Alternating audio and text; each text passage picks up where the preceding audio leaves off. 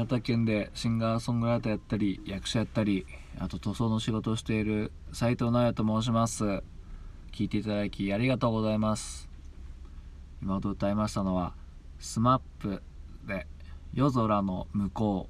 う」でした。やっぱちょっと冬っぽい感じの曲ですよね、うん、なんでちょっと、まあ、まだ冬じゃねえか、うん、でもまあ歌ってみました。まあ、この曲といったらあのね作詞があのシンガーソングライターの菅鹿尾さんということですね。結構話題になりましたね。それでも菅鹿尾さんといったらもう作詞っていうねイメージ結構強くて。でもあのそうですね。あとなんだっけ。あそうご自身のライブでもねカバーなさってましたね。ライブアルバムとか持ってるんですけど。でもあの曲を作ったのは菅氏川さんじゃないんですよね、うん、なんかちょっと上げ足を取るようですけどね,、うん、ね曲ももうちょっとねスポット浴びてもいいんじゃないかな。このメロディー素晴らしいですよね、うん。まあ、僕ら世代といったらもうアイドルといったら SMAP でねちょうど SMAP 絶頂期が青春時代で。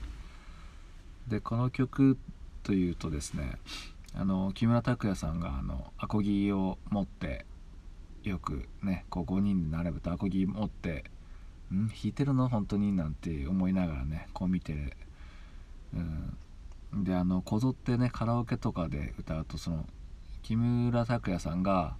下ハモリしてるんですよね多分ね。あれから僕あれから僕たちはみたいなやっててこぞってそれやりたがるんですよね。うんき、ね、誰だってキムタクになりたいんですよねやっぱね、うん、やっぱ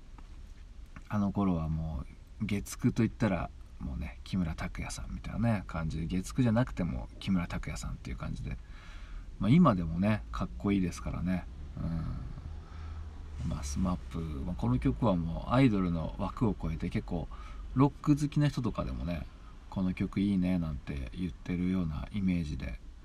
いつですかね？多分高校生僕高校生ぐらいなんですよね。まだ8センチシングルで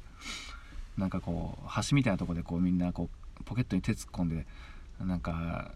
中居さんのがなんか寒そうにこうしてるような写真がね思い浮かぶんですけど。まあね今日はお休みの方も多かったですかね。僕は仕事でした、うん、僕は仕事でしたっていうとなんかでなんか仕事しまくってるビジネスマンみたいな言い方でちょっと調子乗った感じでしたね、うん、ただ単に自社カレンダーが今日仕事だったっていうことなんですけどね、えー、まあねそんな感じで仕事を終えてなんかねふと帰り道に思ったんですよね。優しくなりたいなと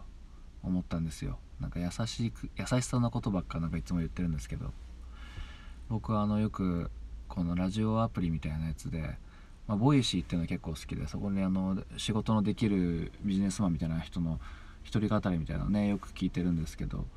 そういうやっぱ仕事ができるとか知識が豊富な人って結構なんか優しいんですよね。うんなんかなんかもう短絡的じゃないというか、うん、すぐ人のせいにしたりとか手近にある感情を使ってこう怒りに変えたりとかしないというかうんなんか物事の解像度が高いのかな多分。うん。多分どんどん一つのとか二つのなんかまあいなんかあるやつを掘り下げていくと、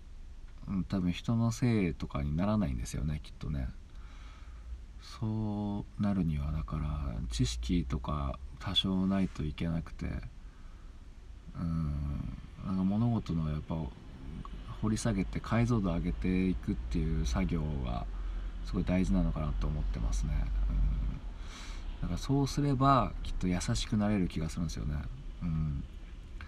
まあ、こんな言うと口悪いですけどやっぱ頭の悪い人ほどもうすぐ短絡的なとこでもうすぐ火がつくみたいな、うん、いきなり導火線に火がつくみたいなそんな感じの風潮ありますよねなんかね、うん、まあまあそんな感じでまたまとまりないんですけど。聞いていただきありがとうございました。